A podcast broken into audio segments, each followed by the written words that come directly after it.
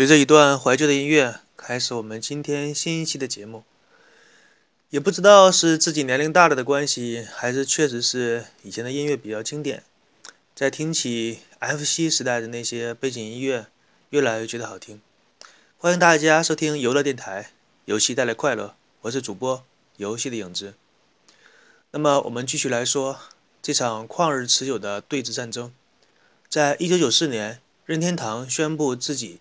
要在第二年推出六至六十四位机的主机系统，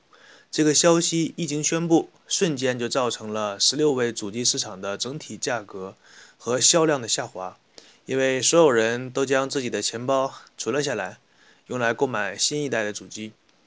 说了这些双方具体交战的实力呢，接下来说一下双方在战略层面的一些想法。我们先来介绍一下向游戏帝国发起挑战的十家公司。面对任天堂游戏帝国这样一个庞然大物，这家公司打算如何来分一块蛋糕呢？他们采用的是便宜的价格，加上与任天堂有所区别的战略。我们先说一下低成本，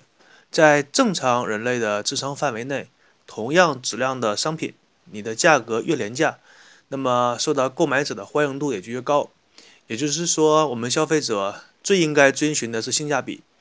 这个在全世界都是毋庸置疑的真理，但是要如何把成本压低，或者说把你的成本压得比同行业的对手要更低，是每一个厂商都要挖空心思需要思考的问题。这个通常的做法就是说降低制造的成本，也就是说你在 N 多个供应商当中选择一个比较靠谱的，无论是在质量方面还是在价格方面，都要是选择一个性价比爆表的合作商。为了方便大家的理解，我给大家举一个现实中的例子。比如说，在全世界都非常热卖的苹果产品，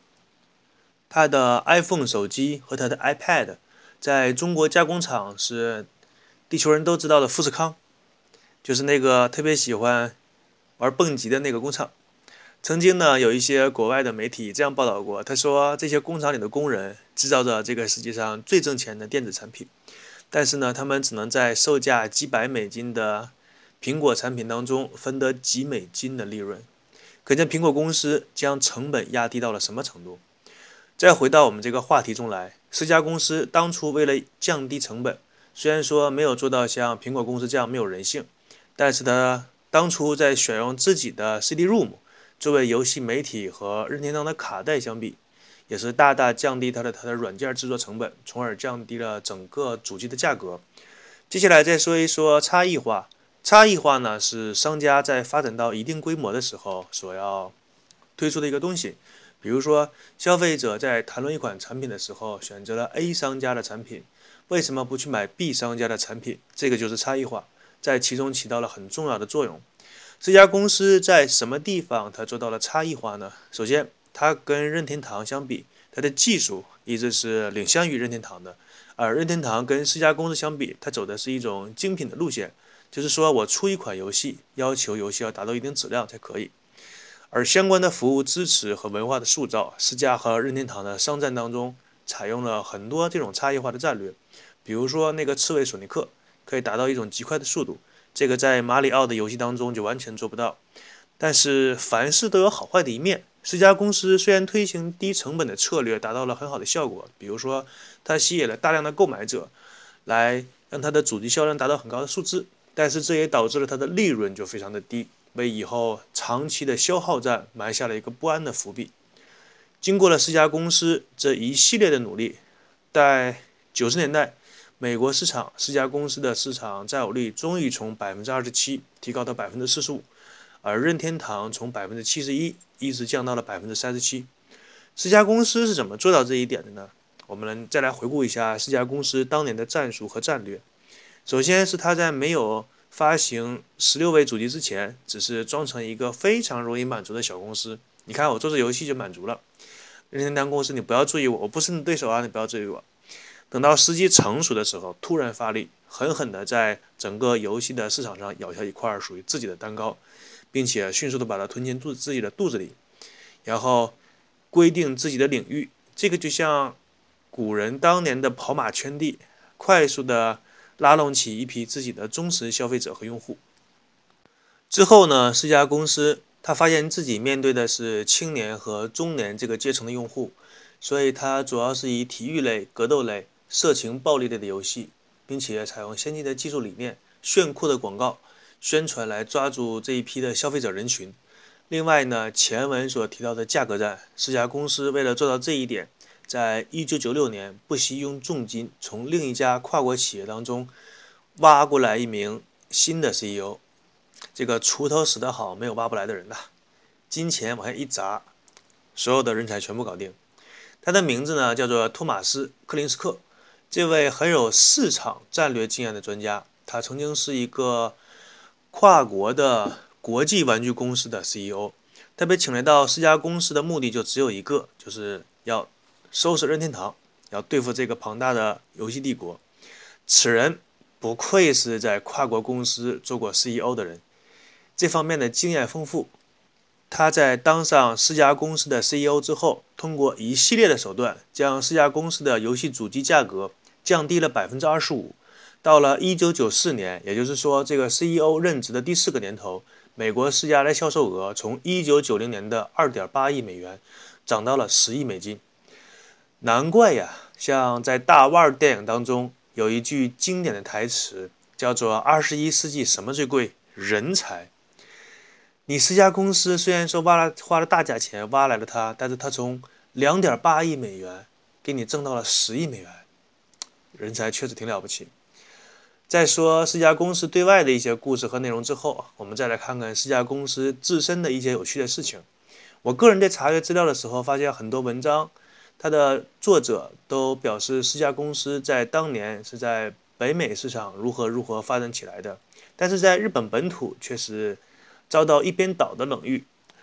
但是却没有几个人对这个情况做出分析。对此呢，在我的节目当中，就这一点现象做出一点点相关的补充说明吧。提起这个现象呢，要追溯到二战时期，希特勒呢曾经把日本的文明定位成月光文明。这个说法，这个说法本身就非常逗。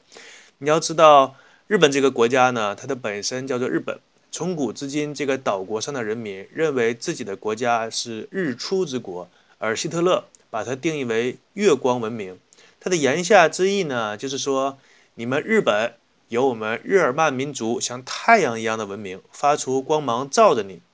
为你们日本，你们日本呢，作为月亮，像镜子一样反射我们日耳曼民族的光芒，才能显示出你们的身影。否则的话，全世界人民都没有人会会注意到你们。希特勒的这一说法呢，虽然说有点夸张和自以为是的味道，但是或多或少呢，也说明了日本这个国家在世界上的一个印象和欧洲人对日本的一个理解。日本从明治维新时代开始，遭过两次世界大战的资本主义发展的高潮时期，西方的文化可以说是无时无刻没有停止过对日本本土的影响和改造。你要知道，作为生活在一个岛国上的人。他们是习惯吃着生鱼片，喝着清酒，而到现在改成吃着麦当劳，喝着可口喝着可口可乐。即使呢是把英语发音像土耳其一样的语言，他们还是非常努力的让自己那这个不会打弯的舌头去说英语。关于这些做法呢，有的人觉得日本人是一个善于变化的民族，当然也有人去嘲笑日本人墙头草的做法，哪个国家强呢，就马上跟着倒过去跟着学。这个就仁者见仁，智者见见智者见智了，看你怎么理解了。但是现象呢，就这么个现象。凡事呢，也都是有个极限的。日本从饮食、穿着以及文化上被西方高度西化之后，到了一个时间节点，就会有个抵触的情绪和行为在突出的爆发，就像日本的富，就像那个日本的富士山一样，突然就爆发。在这个日本的国民心中。一直有这样的抵触情绪在他们的心中所滋生，而世嘉公司呢，它是作为一个日本和美国的混血儿这样一个公司，它身上是带有着比较强烈的美式文化色彩的。所以说，像这样一个游戏公司呢，无论是它的游戏主机，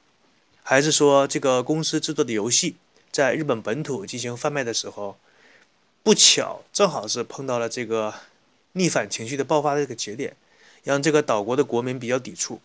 同样的道理呢，许多年以后，微软的主机在日本发售，也始终处于一种垫底的状态，或多或少跟日本国民这种狭隘的民族主义情绪和抵制西方文明的情绪的节点也是有很大关系的。在面对日本这种国民情绪和狭隘的民族主义的时候，十家公司为此还是做了一些妥协的。毕竟他是一个商人嘛，想卖东西。比如说，十家公司专门是针对日本本土开发了《VR 战士》《樱花大战》这一系列在本土受欢迎的作品。最后，一直到四家公司绝唱的时候，都投入了巨资开发《沙漠》这个类型的游戏，都是作为取悦日本本土的一个代表的作品。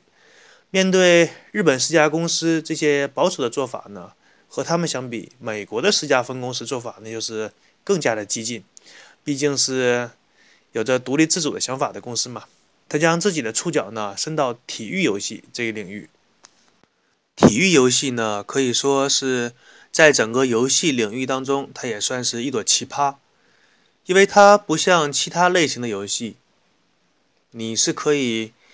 让自己的。想象力像天马行空一样，无限的空间里任意的驰骋。你做的游戏要必须符合那个体育游戏的定义。比如说，你做个足球游戏，传球和进球就要符合我们在正常物理世界当中的那种认知。你不可能说一脚射出个流星，然后穿过整个地球。这样的作品，你就算是做出来的话，也不可能被大卖的。还有一点就是说，这个类型的游戏版权意识是异常的强烈。